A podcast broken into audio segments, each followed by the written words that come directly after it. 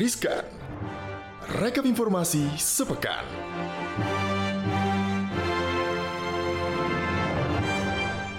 Hai Hai Sobat, Sobat Cuan. Cuan. Hai Gali Halo Kak Maria. Ih gak berasa tau gak sih seminggu kayak lewat gitu aja ya Iya, Tahu-tahu udah hari Jumat Udah hari aja Jumat.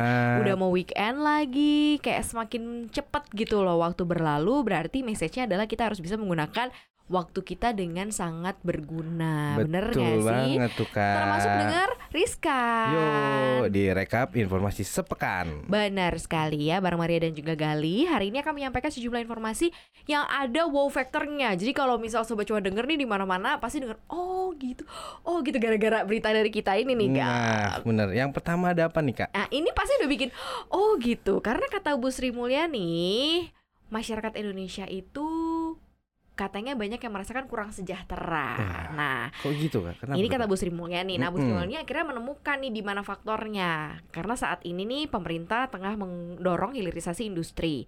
Menteri Keuangan Sri Mulyani menyatakan bahwa program ini dilakukan untuk mengembangkan industri manufaktur Indonesia. Harapannya dengan hilirisasi pertumbuhan sektor manufaktur nantinya dapat menciptakan lapangan pekerjaan formal sehingga mampu meningkatkan kesejahteraan masyarakat. Jadi Bu Sri, Bu Sri Mulyani ini bilang, Bu Sri Mul, kita tahu bahwa kita harus mengembangkan ekosistem untuk manufaktur apa pun di Indonesia dan mengapa manufaktur sangat penting?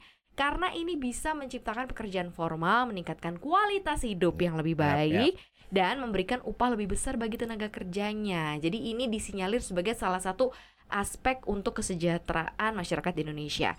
Dia juga menilai nih selama ini dunia usaha di Indonesia masih didominasi oleh sektor informal seperti kayak perdagangan. Hal tersebut pun juga menjadi salah satu penyebab akhirnya sulitnya kesejahteraan masyarakat di Indonesia ini meningkat. Nah, Bu Sri Mul juga menambahkan nih Kak, kalau ekonomi Indonesia nih eh, masih didominasi oleh sektor informal. Yes, betul. terutama perdagangan nih. Nah, ini jadi justru kenapa uh, sulit nih untuk meningkatkan kesejahteraan bila kita cuma bergantung pada sektor perdagangan yang Setuju. sifatnya cenderung informal.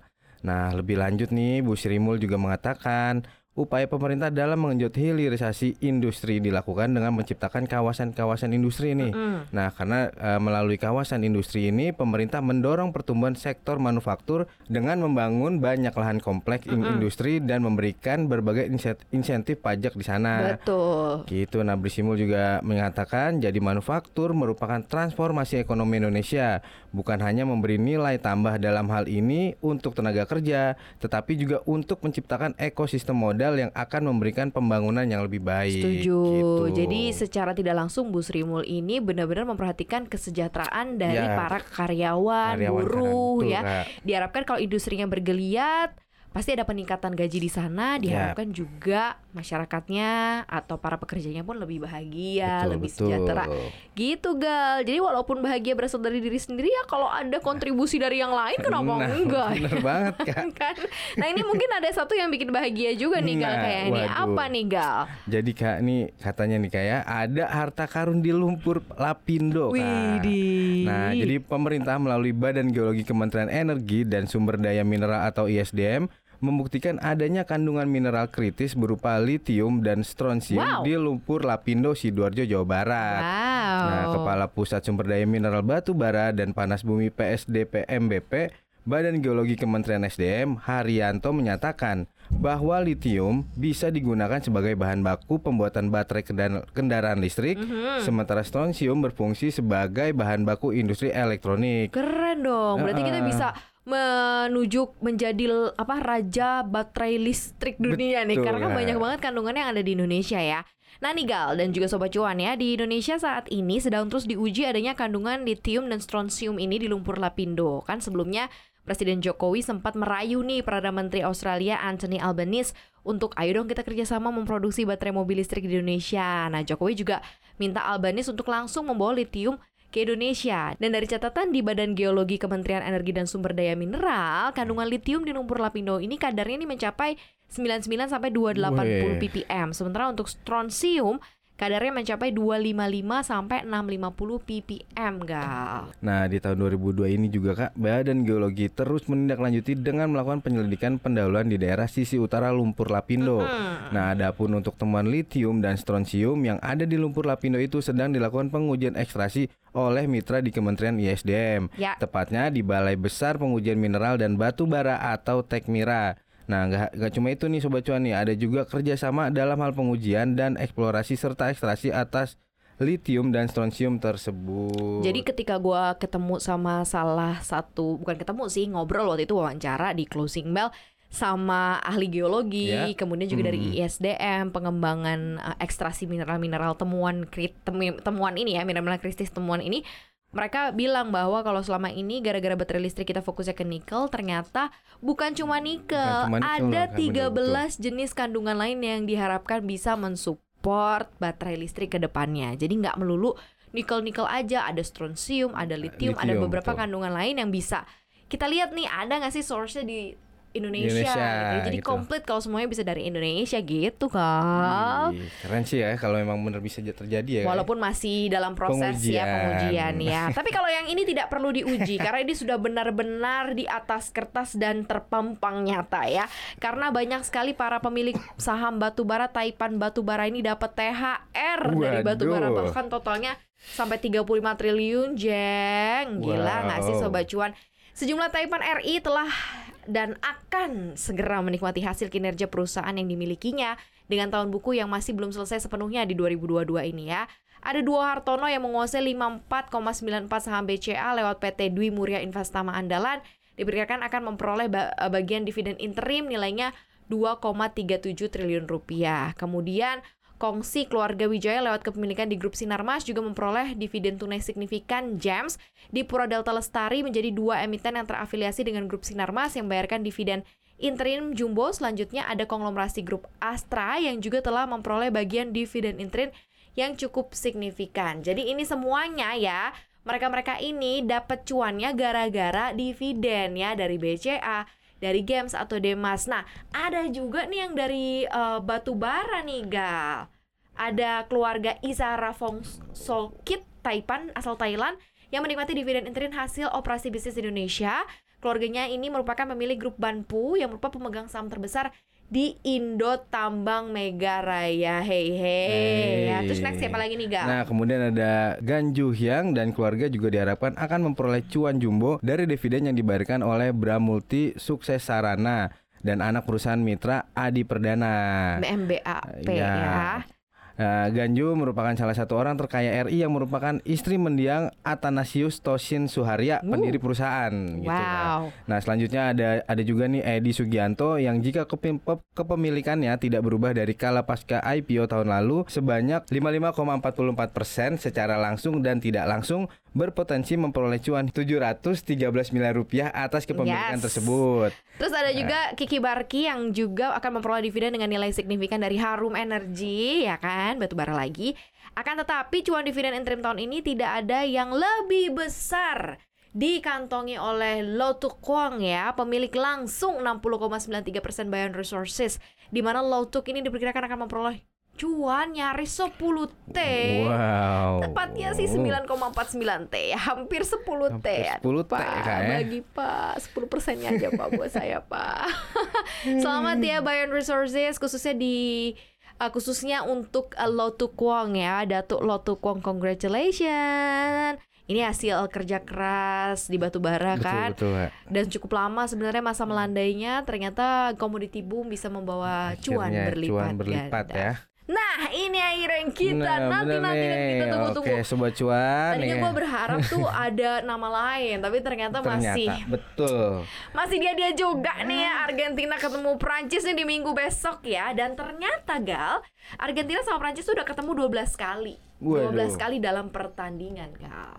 Nah, jadi sebagai informasi ini selama dia ketemu 12 kali berhadapannya ada di ajang yang uji coba, ada juga sama yang di pertandingan resmi nih Kak. Oh iya, jadi nggak Eh, eh, semuanya nggak di semuanya pertandingan resmi.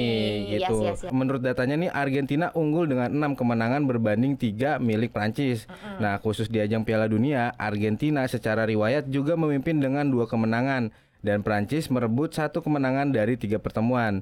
Nah, Argentina meraih kemenangan 1-0 pada Pi- Piala Dunia 1930 Yes. dan 2 dan 2-1 di tahun 1978. Nah, sementara Prancis memenangi duel terbanyak dengan skor 4-3 di Piala Dunia 2018 di Rusia. Wow. Nah, dengan sejarah yang telah ditorehkan masing-masing nih eh, oleh negara-negara tersebut. Prancis ya. Eh, eh, nah, kira-kira siapa nih jagoannya siapa? nih?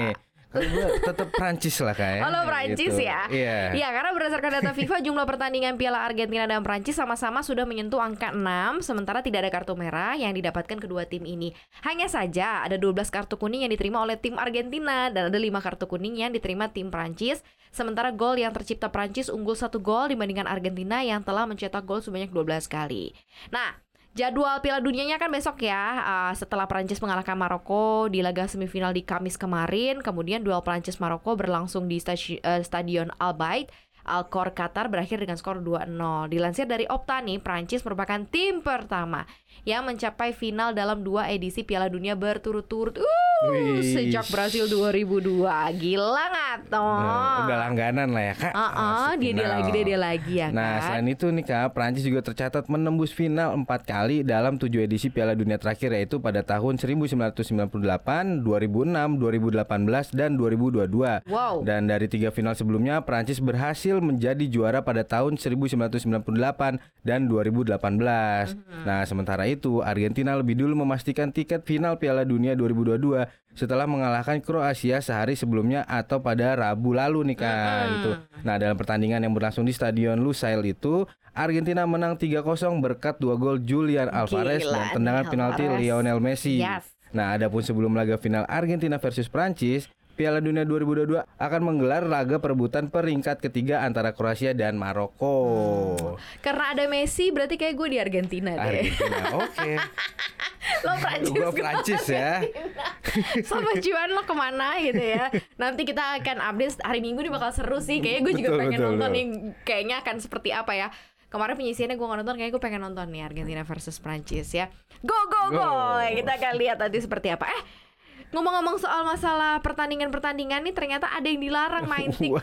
Waduh, siapa nih kak? PNS katanya dilarang main PNS dilarang ya. PNS di Amerika ya sama Eh, cuan ya. betul, Terus betul. tiba-tiba, ih gue PNS nggak boleh main TikTok kenapa gitu ya? Padahal kalau di Iya. Indonesia kan TikTok kalau misalnya sudah dimonetize bisa dapat sumber cuan baru dari situ ya. Betul. Pegawai pemerintah Amerika Serikat terancam dilarang menggunakan aplikasi TikTok. Laporan tersebut dituangkan dalam Undang-Undang Nasional akan ya dituangkan. Jadi rencananya Senat Amerika Serikat menyepakati rancangan undang-undang yang melarang pegawai federal Amerika Serikat menggunakan TikTok di perangkat milik pemerintah.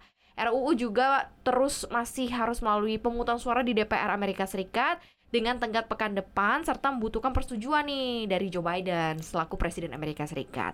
Dan langkah ini adalah aksi terbaru Kongres untuk menekan aktivitas perusahaan China dengan alasan keamanan nasional. Pemerintah China juga dituduh memiliki akses ke teknologi milik perusahaan China yang bisa dieksploitasi untuk memata-matai warga Amerika Serikat. Waduh. Nah, sebelumnya juga nih Kak, di North Dakota dan Iowa menambah daftar panjang negara bagian Amerika Serikat yang melarang penggunaan TikTok di perlengkapan milik pemerintah untuk menghindari potensi kebocoran data ke pemerintah China. TikTok juga sudah dilarang digunakan oleh banyak badan federal pemerintah Amerika Serikat termasuk Departemen Pertahanan, Departemen Luar Negeri, dan Badan Keamanan Nasional atau Homeland Security. Nah, TikTok menyatakan prihatin nih Kak terhadap beredarnya misinformasi tentang yes, praktis yes. bisnis perusahaan dan bersedia bertemu pejabat pemerintah Tuh. Amerika Serikat untuk memberikan penjelasan. Kami kecewa katanya.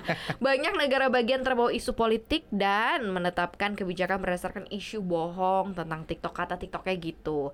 Dan langkah lebih ekstrim nih Gal diambil oleh Senator Marco Rubio yang memperkenalkan draft RUU untuk melarang total TikTok di Amerika Serikat. Jika lolos menjadi undang-undang Ballot tersebut akan melarang segala jenis transaksi dari media sosial di bawah pengaruh dalam tanda kutip ya China dan juga Rusia. Kalau daya pikir orang Amerika tuh emang lebih mungkin langkah lebih maju ya. Kita pikir kayak apa sih nih apps gitu. Iya, iya, Tapi iya. ternyata apps yang dibuat itu memang kayak bisa baca tracking nge-tracking ininya tracking ya. lo-nya kan. Lo pernah gak sih kayak kepikiran gini? Eh, gue pengen beli sepatu ah, tiba-tiba nih muncul di timeline lo di TikTok lo di medsos lo kok muncul sepatu, sepatu, Hmm. Iya, sepatu. betul. Padahal itu baru berasal dari pemikiran lo Iya. doang gitu. Atau sekali aja lo cari di e-commerce, misalnya lo lagi nyari apa, itu bakalan Misalnya kaos tuh nanti tiba-tiba muncul, muncul ya. mulu gitu kan gimana coba mereka mesinnya bisa membaca berarti Iya. kan memang ada apa ya algoritma Betul, betul. yang dibentuk. Nah, ini mungkin yang menjadi kekhawatiran besar dari pemerintah Amerika Serikat wajar sih orang negara gede, ya Gede, nggak sih nggak mau kecolongan ya. Oke, sekarang kita next nih keempat bandar kripto dulu berharta ratusan triliun, sekarang cuma sisa nol aja. Waduh. Gimana nih Gal? Oke, ini Kak. Jadi uh, mulai dari Terra Luna yang menurun menyebabkan guncangan di pasar kripto hingga kebangkrutan yang melanda FTX dengan pendirinya yang terancam 115 tahun penjara. Berikut ini cerita-cerita bos-bos kripto yang bangkrut nih sobat cuan. Ini bos kripto yang bangkrut. Jadi mungkin mereka juga salah investasi. Hah? Salah investasi atau mereka atau apa yang terjadi ya? Sam Bankman-Fried ya. Ini kisah pendiri FTX Sam Bankman-Fried. Kamu tahu kan ya sobat cuan ya, Bankman-Fried ini berubah waktunya singkat banget. Sebelumnya punya 413 T Kemudian bangkrut bahkan di minggu ini ditangkap mengalami tuntutan 115 tahun penjara. Bulan lalu berdasarkan laporan Bloomberg Billionaires Index, pria yang baru 30 tahun nih Gal dikabarkan Waduh. kehilangan kekayaannya mencapai 16 miliar dolar atau sekitar 232 triliun rupiah dalam waktu 24 jam. Ini juga disebabkan masalah yang menimpa FTX yang juga menyeret perusahaan broker kripto lain yang dia miliki yaitu adalah Alameda Research. Nah, dua orang sumber nih sudah ngomong ke Reuters bilang masalah FTX ini karena Bankman-Fried ini diam-diam memindahkan dana sebesar 10 miliar dolar milik pengguna ke Alameda Research. Namun dia bantah katanya mengatakan perusahaannya salah membaca pelabelan internal yang membingungkan. Ah, bisa aja Bisa sih. aja sih. Oke lah ya, tinggal lanjut lah itu ya status hukumnya untuk Bankman. Lanjut apa nih, Gal? Oke, yang kedua nih Kak ada Shuzu. Mhm. Trio Capital atau Betul. atau Triashi mengumumkan mengajukan status bangkrut. Hedge fund kripto global asal Singapura itu bermasalah karena harga cryptocurrency yang anjlok beberapa waktu lalu. Hmm. Nah, Triashi sempat menjadi salah satu hedge fund mata uang kripto yang unggul di dunia. Nah, mereka mengelola aset sebesar 10 miliar US dollar Amerika Serikat atau setara dengan 150 triliun rupiah gitu dengan asumsi eh, harga rupiahnya 15.000 15.000 ribu ya. ya, Ya. gitu. Oke, nah Susu bahkan dikabarkan tengah berusaha menjual rumah yang dibelinya di Singapura. Mhm. Dovi Wan dari Primitive Capital pertama kali melihat penawaran tersebut yang dilakukan secara pribadi menurut sumber di sektor real estate Singapura kepada Coindex. Aduh, ini Aduh. ada lagunya ya. Nipan. Bukan Susu. Oke, nggak apa-apa ya. Ini lagi berproses namanya juga hidup ya. Kemudian ada Alex Mashinsky. Ini di Juli lalu pengelola kripto Celsius Network mengajukan kebangkrutan ke pengadilan Amerika Serikat. Perusahaan menjelaskan memiliki utang kurang lebih 4,7 miliar dolar atau 73,9 T dan 1,2 miliar dolar atau 18,8 triliun kekurangan pada neracanya. Dan tercatat Oktober 2021 CEO Alex Mahinsky ini mengelola aset nilainya 25 miliar dolar atau 393 triliun. Nilai asetnya mulai terjun bebas dimulai saat harga kripto jatuh bersamaan di bulan Mei yakni di 111,8 miliar dolar dan memiliki aset 8 miliar dolar dalam bentuk pinjaman ke klien. Namun saat mengajukan kebangkrutan aset perusahaan hanya bersisa kurang lebih 167 juta dolar aja atau 2,6 T dalam bentuk tunai ya atau cash. Celsius juga mengatakan akan memberikan likuiditas yang cukup untuk mendukung operasi selama proses restrukturisasi. Gitu. Tuh, oke nih lanjut nih Kak ada masih ada lagi nih sobat cuan. Siapa tuh? Duh, kan tadi bertiga ya. Duwon. Duwon. Duwon. Iya. Duwon menjadi sosok di balik Terra Luna sejak nilai Luna anjlok 98% menjadi di bawah 1 US dollar Amerika Serikat per koin. Nah, industri perdagangan kripto ikut anjlok dan membuat banyak perusahaan bangkrut. Terra Luna pertama kali diterbitkan dengan harga 0,8 US dollar Amerika Serikat per koin, dan sempat menyentuh harga tertinggi sepanjang masa sebesar 119,55 US dollar Amerika Serikat per koin pada April 2022. Nah, Terra Luna juga pernah menjadi aset kripto dengan kapitalisasi pasar terbesar ke-6 dengan nilai 40 miliar US dollar Amerika Serikat. Setelahnya perlahan namun pasti harganya anjlok dalam. Nah, kini stablecoin yang diterbitkan Duon tersebut tidak ada harganya. Harta kekayaan Duon tidak pernah dipublikasikan, tetapi dalam wawancara dengan The Wall Street Jour- Journal, Ia mengaku nyaris semua asetnya lenyap seiring runtuhnya Luna. Wah. Duon kini dikabarkan berada di Serbia setelah meninggalkan Singapura. Nah, pemerintah Korea Selatan telah menetapkannya sebagai buronan. Nggak bisa pulang juga ke Korea Selatan ya kan Repot ini cari mungkin dia ke bener-bener. Serbia Bingung juga nih mesti kayak gimana Itu gambarannya Sobat Cuan Jadi bos-bosnya aja ternyata mengalami hal yang sama Jadi kalau misalnya lo berinvestasi nggak kenal-kenal banget sama asetnya Ya lebih baik jangan Betul. Ya yang kenal-kenal aja Kayak mau cari pasangan hidup, jodoh gitu kan Kenalan Harus dulu, dulu PDKT dulu gitu ya. Hmm, nah, denger dulu semua konten-konten di cuap cuan baru Nah. lo ngerasa bahwa lo udah siap untuk berinvestasi asik. Betul. Oke, jangan lupa untuk dengerin konten podcast kita di mana aja, Gal. Oke, jangan lupa dengerin konten-konten menarik lainnya di podcastnya Cuap Cuan di Spotify, Apple Podcast, Google Podcast, dan juga Anchor. Nah, jangan lupa juga nih follow Instagramnya Cuap Cuan di cuap at underscore cuan Hmm. gitu. Subscribe YouTube channel juga ya Jangan lupa ya di cuap-cuap cuan Di like, di share, di komen Jangan lupa Sobat Cuan Dan juga nonton beberapa podcast kita yang tayang di CNBC Indonesia TV Kita juga ada live di Instagram Reels yang cucok-cucok gitu ya. Jadi kita punya konten-konten yang asik banget ya buat Sobat Cuan ya. Betul. Untuk menemani Sobat Cuan berinvestasi pastinya. Thank you Sobat Cuan. Thank you, Sobat Cuan. enjoy Di weekend ini. Banyak banget yang bisa dilakuin ya. Nonton bola. Nonton bola ya. bisa hangout mungkin yang mau Christmas. Ya karena seminggu lagi mau Christmas. Atau preparation rumah yang mau terima tamu tahun Iya. baru. Ya seru banget ya. Thank you sobat cuan Thank you, thank you Sobat Cuan. Maria dan Gali pamit ya. Bye bye Bye.